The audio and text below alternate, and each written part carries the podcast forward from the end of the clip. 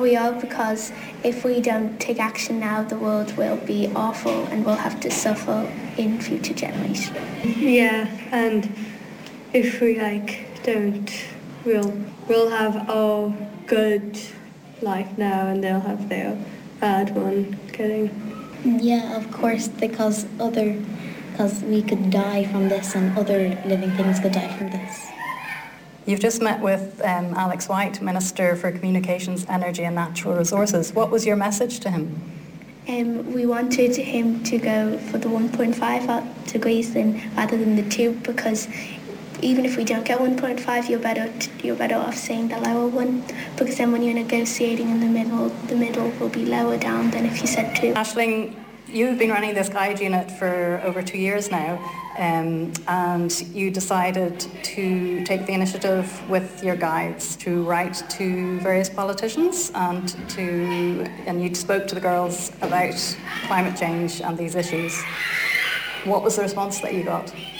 And the response that we got was absolutely fantastic. Um, I introduced the topic with the girls because in guiding we try and do quite a bit of development education with them. I know when I was a guide myself we did quite a lot of work around the Millennium Development Goals and I learned so much from that that I decided that the, my own girls need to learn about these type of issues and learn about the issues that are most impacting on their lives.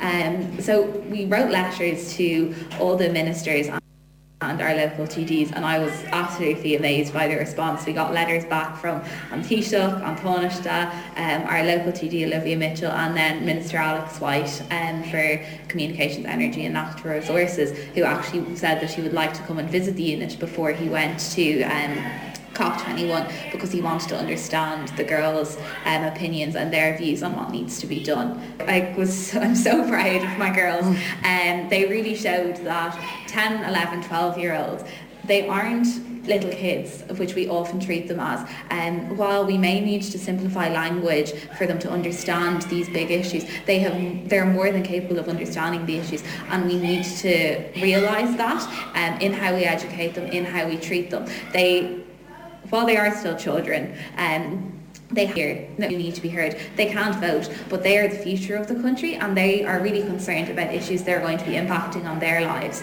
and that may not be impacting on leaders' lives or politicians' lives, but will be impacting on their lives when they go and have kids and when their grandkids are alive. And as a remote delegate for COP21, um, what's your own hope for an agreement at COP21? Um, my own hope is that we get a really really, really strong agreement and um, that deals with issues such as climate justice and um, that will have common but differentiated um, agreements within it so that the countries that are suffering the most um, and the countries that have caused the most damage and that this is recognised within the agreement and um, that do need to do more than others.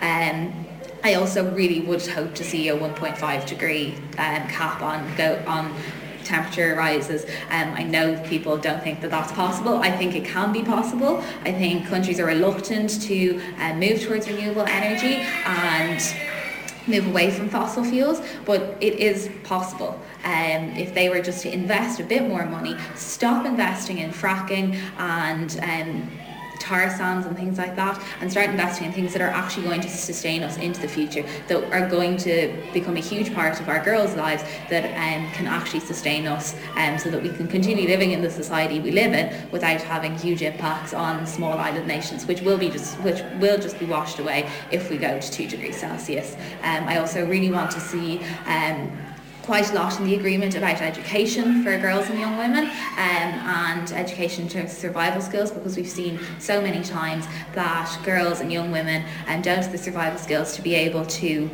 um, survive the horrible like things like floods um, because they haven't been taught how to swim or climb. And there also needs to be um, recognition of the fact that in refugee camps of which we're going to see so much more of if a um, if climate change continues the way it's going, um, that there is a huge risk to girls and young women of rape and sexual assault, um, and that's something that really needs to be dealt with and needs to be put into an action plan um, as a key part of the COP21 agreement.